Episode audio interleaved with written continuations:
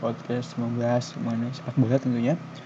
Um, apa kabar teman-teman semuanya? Semoga selalu diberikan kesehatan, selalu diberikan kebahagiaan, selalu diberikan rezeki dan juga selalu bermanfaat bagi semua orang dan juga selalu diberikan keberuntungan di dalam setiap kehidupannya. Um, bicara soal sepak bola ya karena ini udah uh, seasonnya udah habis kita membahas mengenai ya season udah habis the season is finally over and I don't know what what's going on next. But kali ini gue bahas mengenai um, ya musim ini tuh jalannya kayak gimana sih. Yang pertama yang jelas um, gue mau bilang dulu kalau misalnya apa namanya setelah banyak episode mungkin lu, lu pada yang dengerin merasa kalau misalnya wah podcast gue setiap episode ada yang kurang gitu. Entah itu episode ini atau episode yang lain atau lu ngerasa semua episode lu sebenarnya bisa apa ya ngasih gue saran gitu. Entah itu di apa DM Instagram ataupun via email. Uh, by the way follow Instagram at Podcast karena di situ udah mulai rajin nih apa namanya bikin bikin infografik atau misalnya sekedar bikin um, apa kalau pro program rutin lah kasarnya. Karena program rutin di Dexter Podcast itu cult player cult player of the week itu kita membahas mengenai pemain-pemain yang cult itu maksudnya pemain yang pemain yang terkenal ikonik terus juga unik juga gitu. Bukan pemain sembarangan. Jadi apa stay tune aja sih karena apa namanya sekarang lagi rajin buat upload-upload sesuatu yang kayak gitu. Terus juga setiap promo podcast pasti selalu diselipkan dengan sebuah fakta-fakta atau misalnya infografik sih um, langsung aja kita ke pembahasan ya sudah beberapa waktu lewat. Um, musim ini adalah uh, gue mendeskripsikannya yaitu musim yang um, luar biasa Kenapa? Yang pertama ini adalah musim kedua ya.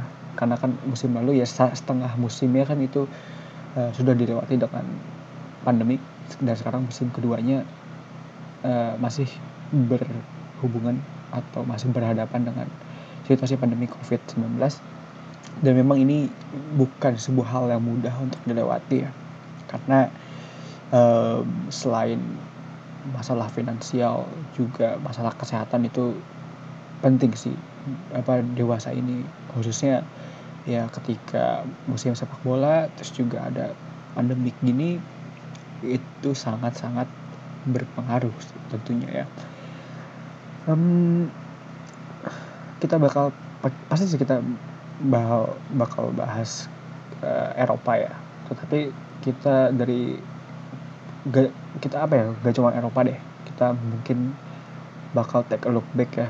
Kalau misalnya liga-liga Asia tuh mulainya itu kan pertama ya.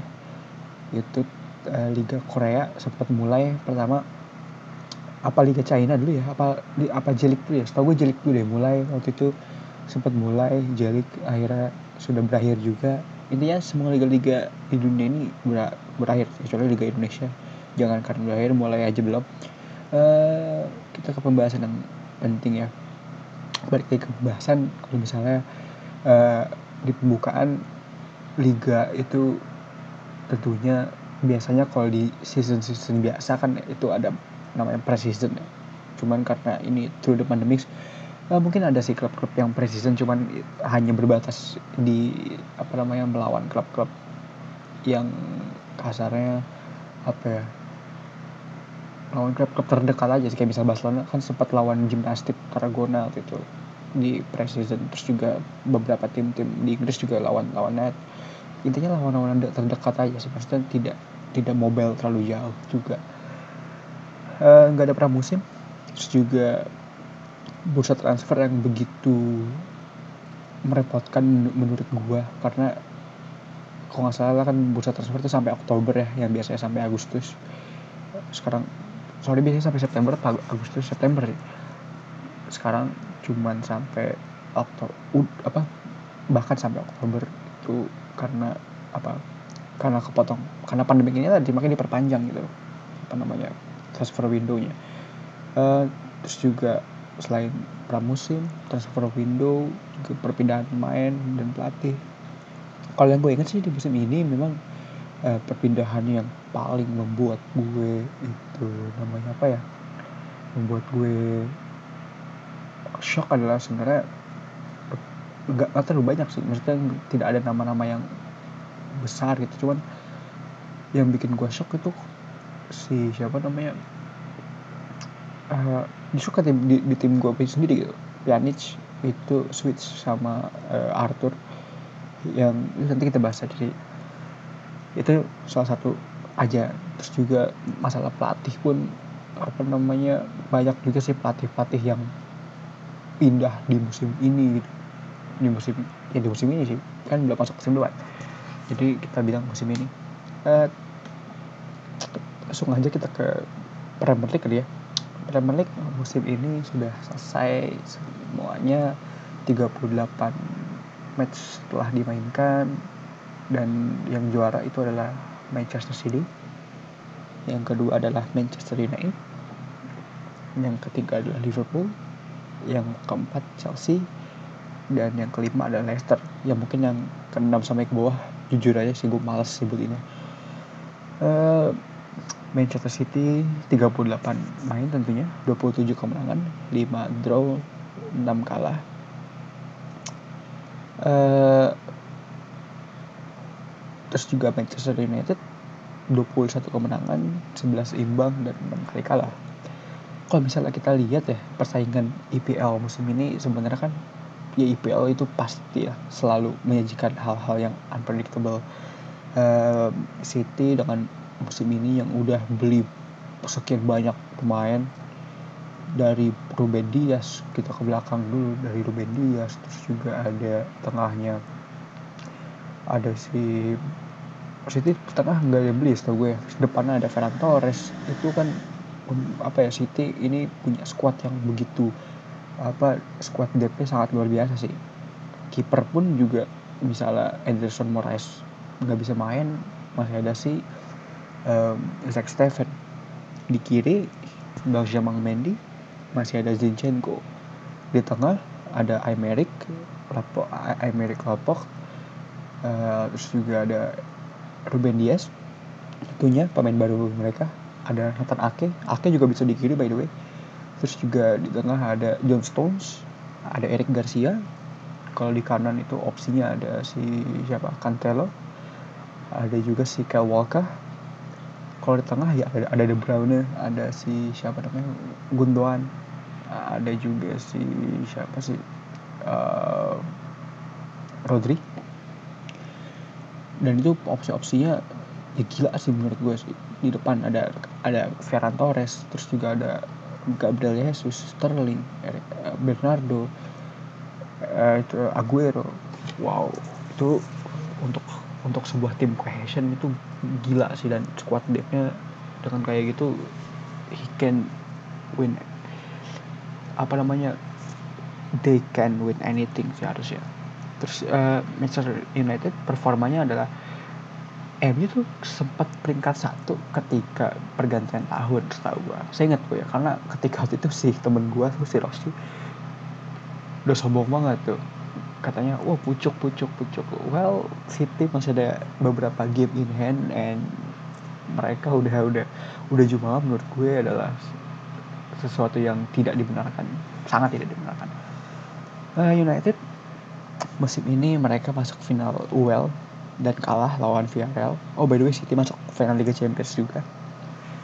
Uh, United musim ini beli siapa ya? United ya? Signingnya ya? Um, kiper Dan Henderson balik.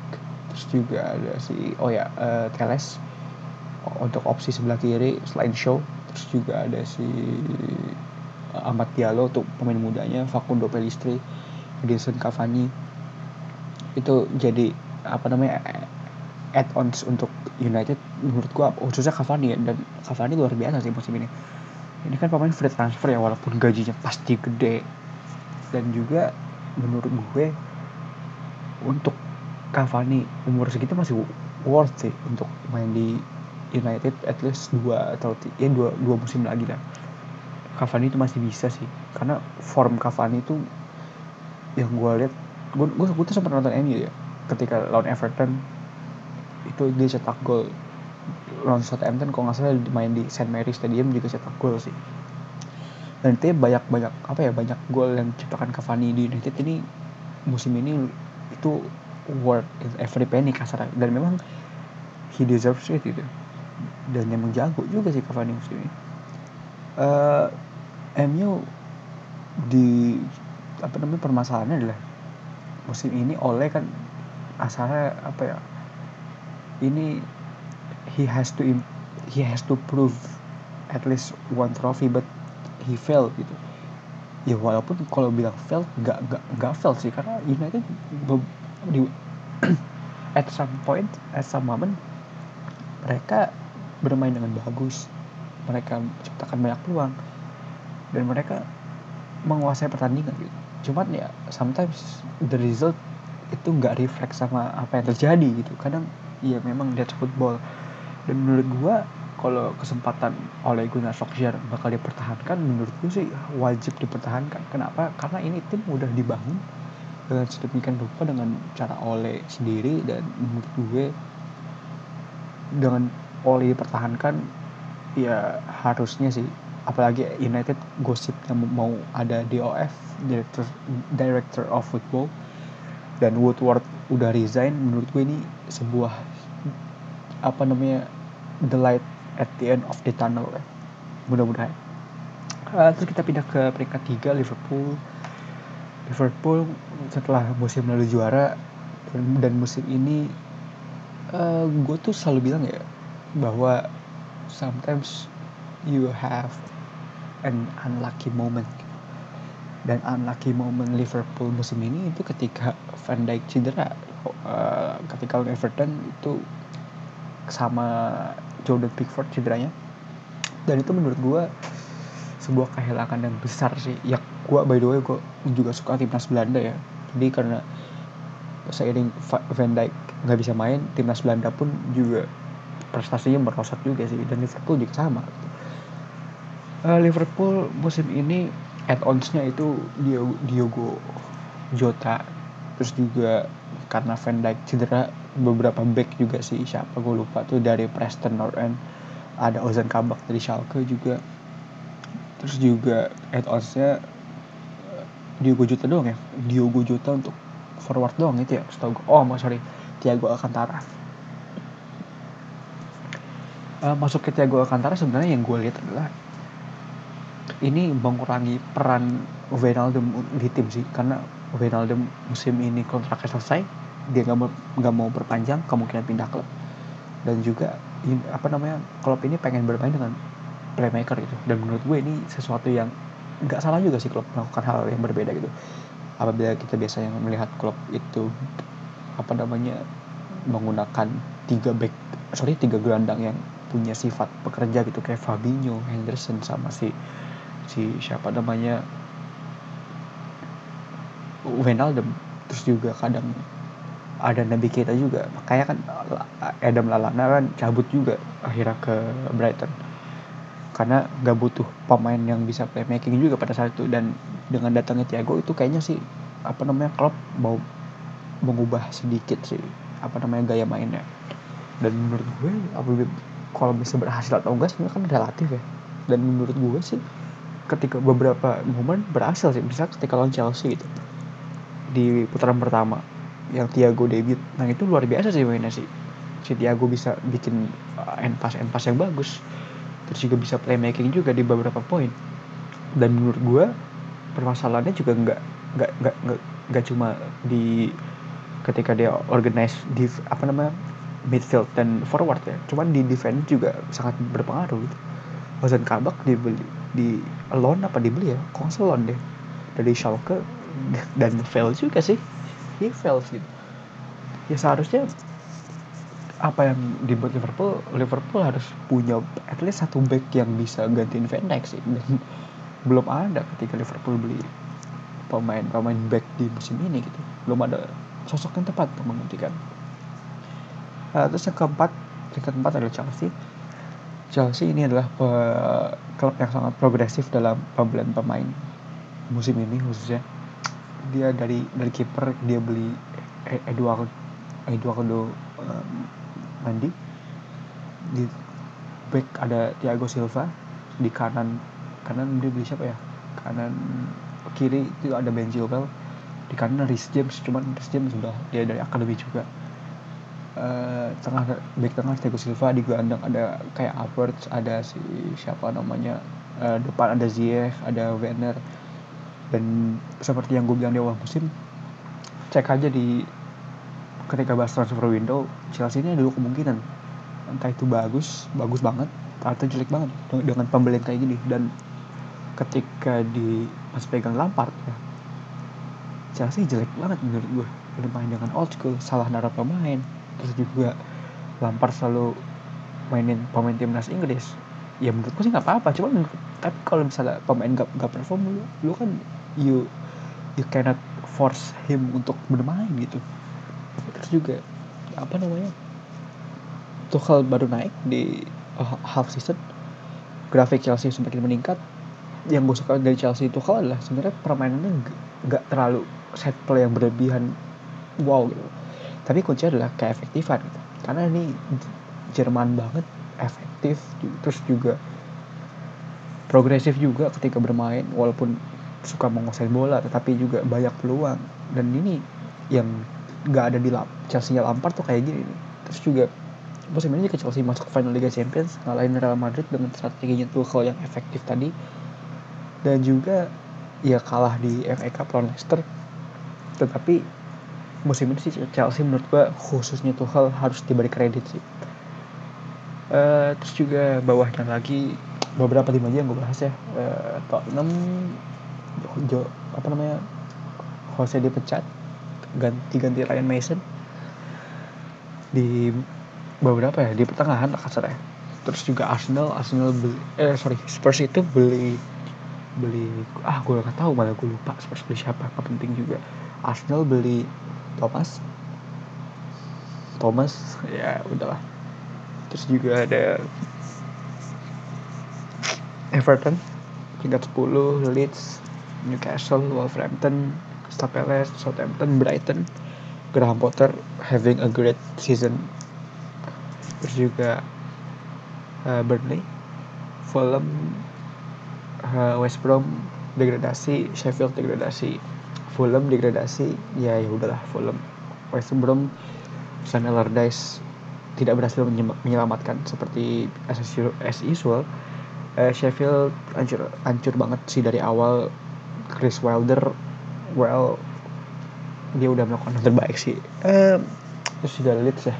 Leeds ini ya sedikit aja ya gue gue udah bilang di awal musim ketika Leeds bermain dengan progresif terus bermain dengan defense kayak begitu dia tuh bakal kata gue ya dia tuh ini pas di awal musim nih beberapa awal musim beberapa pertandingan ketika dia main kayak kayak begitu ya ya dia bakal apa ya face the the relegation the relegated.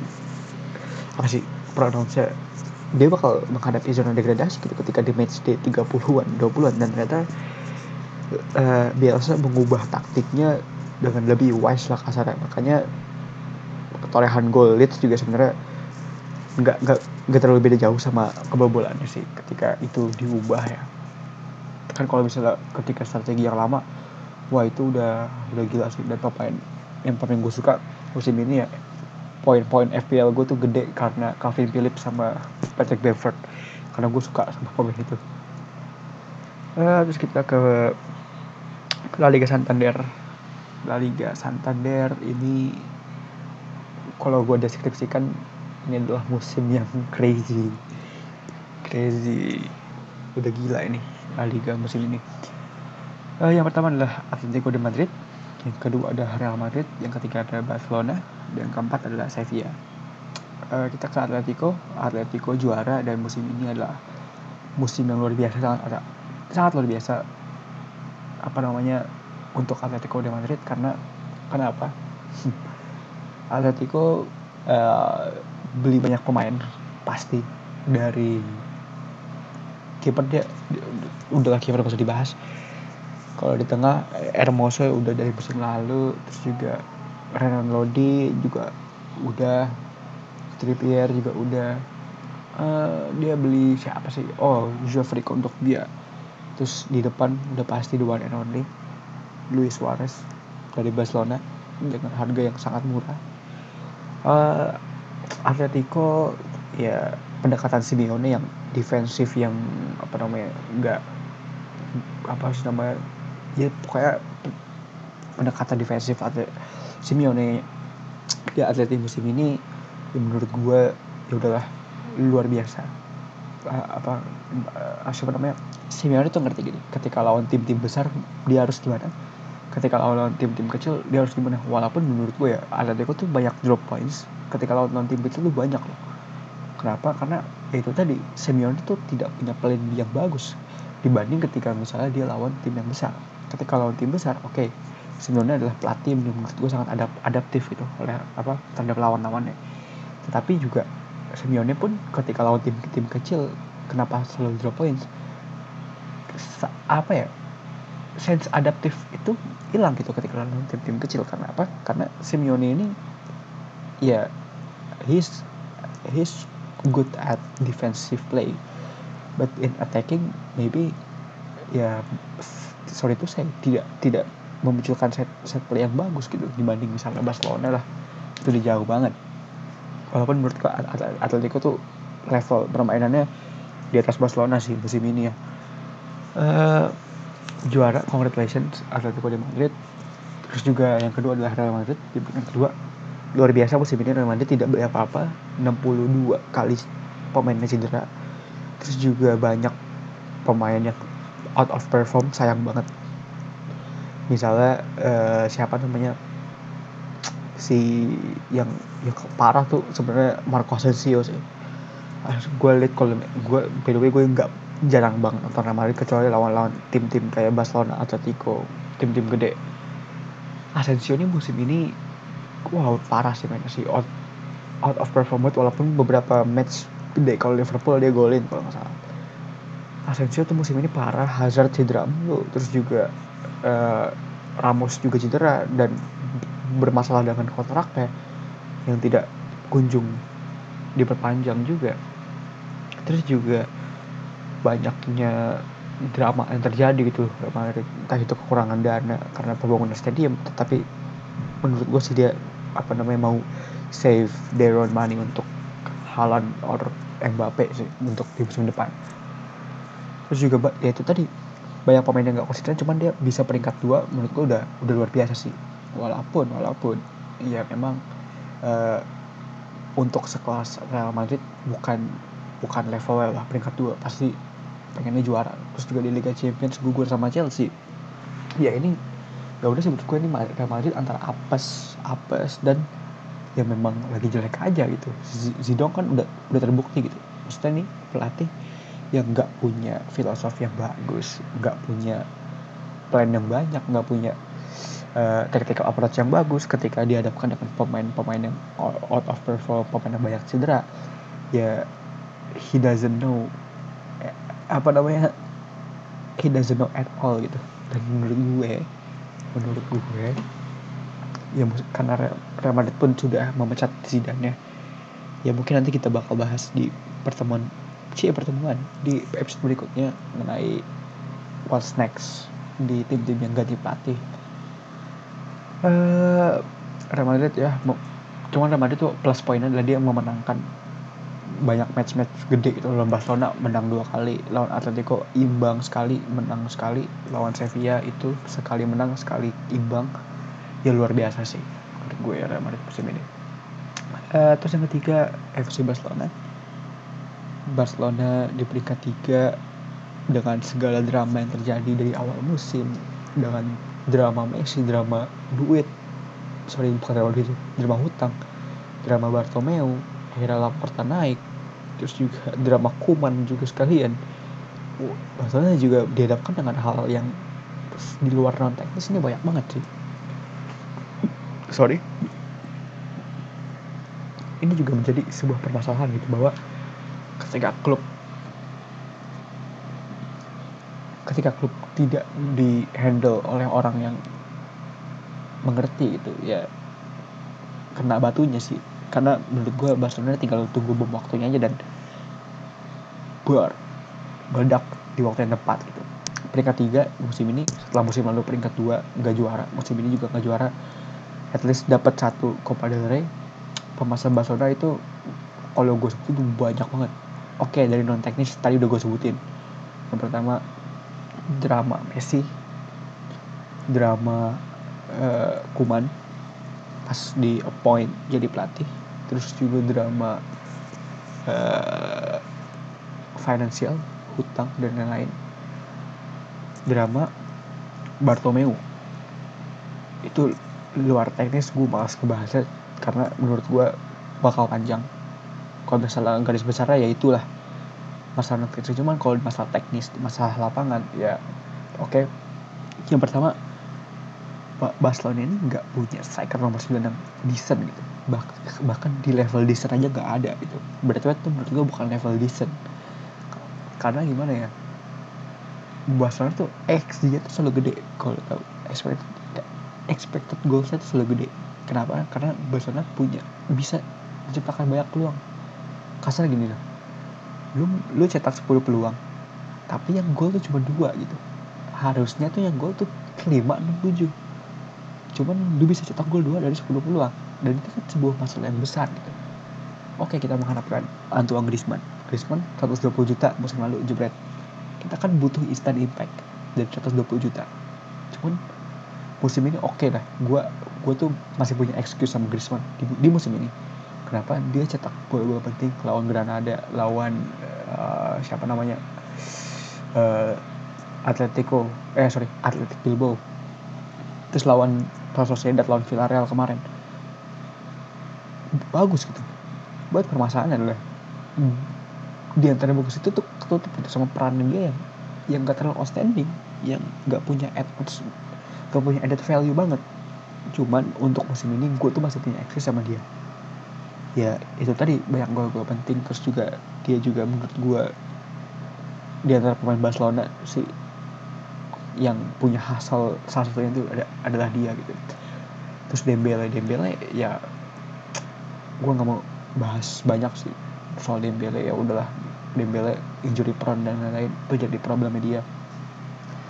Ansu Fati musim ini cedera panjang. Gila loh sampai akhir musim dari lawan Real Betis dicederain sama Aisyah Mandi. Sampai sekarang nggak nggak sembuh. Coutinho juga ya udahlah gue nggak nggak gue anggap lagi tuh pemain terus masalah defensif juga. Defensif Barcelona tuh praktis nggak punya back baru berapa tahun ya. Dari tahun 2018-19 Longley Longley juga musim ini ya banyak banget blunder. Dan menurut gue ini bukan masalah yang kecil itu. Ini udah udah keterlaluan sih menurut gue. Ya udahlah Pique kita kesampingkan dulu karena Pique udah udah senior juga. Tapi di satu sisi defensif bas defense Barcelona jelek pun ya karena sistem Koman tuh nggak bisa mendukung. Defense bagus ya elemen sebelum lawan PSG dibantai di Camp Nou. Itu Barcelona main 4 back. Ketika setelah dibantai Barcelona main 3 back dan performanya naik. Itu plus point menurut gue cuman permasalahan adalah ketika salah satu back ini cedera misalnya sekarang back Barcelona tuh Araujo, Mingueza, Longley, Pique. Misalnya di antara Pique cedera itu kan seharusnya lu mainin uh, Longley, Araujo sama Mingueza tetapi Kuman dengan egonya dia dia malah mainin Diom di posisi back. That's that's stupid menurut gue oke okay deh. Uh, siapa namanya? Diom oke. Okay. main di back. But you have unit apa ya? Unit sebuah plan yang yang oke okay gitu. Nggak nggak nggak bisa lo apa namanya tambah satu posisi dengan pemain di posisi yang lain gitu. Ya oke okay sih bagus. Cuman nggak sebagus ketika dia jadi gelandang ini menurut gue apa ya permasalahan Kuman dengan egonya di musim ini yang menurut gue yang bikin Barca Barca Barcelona Barca merosot khususnya ketika ini ya ketika pas pasca international break itu wah itu dropnya beda sih. Uh, Barcelona di musim ini add onsnya adalah uh, pembeliannya bek kanan. Eh, si siapa namanya? Sergio Mendes dari Ajax. Di tengah ada Pedri uh, terus juga ada siapa namanya? Pjanic. Di depan ada si uh, siapa namanya? Trincao. Kalau dibilang pembelian ini sukses paling sukses Pedri dan Des menurut gue oke okay lah Des ini first season. First seasonnya dia main di top level. ya walaupun main di Ajax kemarin cuman dia akan banyakin waktunya di Young Ajax. Karena baru, dia baru masuk Ajax senior baru setahun. Musim ini ya udahlah ups and down. Terus juga banyak banyak kesalahan yang harusnya musim depan diimprove. Dan menurut gue apa namanya he did a great season this oh, apa namanya on this season dan menurut gue dengan skema Kuman yang main tiga back seharusnya sih musim depan baik lagi main 4 back dan Des sebagai salah satu yang penting gitu. Uh, terus Pedri juga Pedri gue tuh gak nyangka Pedri main 51 pertandingan di musim ini. Ini Barcelona nih kalau misal kita ibaratkan dengan company ini udah menyalahkan child labor ini. Udah gak beres ini. Karena gimana ya? Pemain yang bisa Pedri oke okay, playmakingnya so-so. Maksudnya tidak terlalu baik nggak terlalu jelek nggak terlalu bagus cuman permasalahan adalah Pedri ini work rate-nya tinggi gitu. Makanya Kuman suka. Terus juga ada Muriba di tengah. Tapi yang gue permasalahkan di Kuman musim ini adalah Ricky itu seharusnya tuh dikasih main gitu. Kenapa ya? Gak dikasih main sama Kuman gue nggak ngerti sih. Dan itu ya udahlah. Nanti kita bakal bahas di episode berikutnya. Terus juga ada Sevilla yang keempat. Sevilla musim ini ya Lopetegui ya oke okay banget sih menurut gue udahlah gitu aja lah. Kalau untuk La Liga ya. Uh, terus juga ada Serie A. Serie A wow congratulations Internasional Milano akhirnya juara setelah tahun 2010 dan diteruskan oleh Juve selama 8 tahun. Ya AC Milan dulu terus pernah AC Milan terus Juventus selama 8 tahun. Dan Inter Milan musim ini belinya belinya tuh oke okay juga sih maksudnya pembelian dari musim lalu juga oke. Okay. Erikson musim ini dan Conte berhasil ngebawa Inter Milan juara ini tamparan keras buat siapa namanya buat buat Juventus sih. Karena Juventus di peringkat 4 Atlanta Bergamo di peringkat 3 dan AC Milan di peringkat 2 gue jujur aja gue nggak nggak terlalu banyak nonton Serie A musim ini.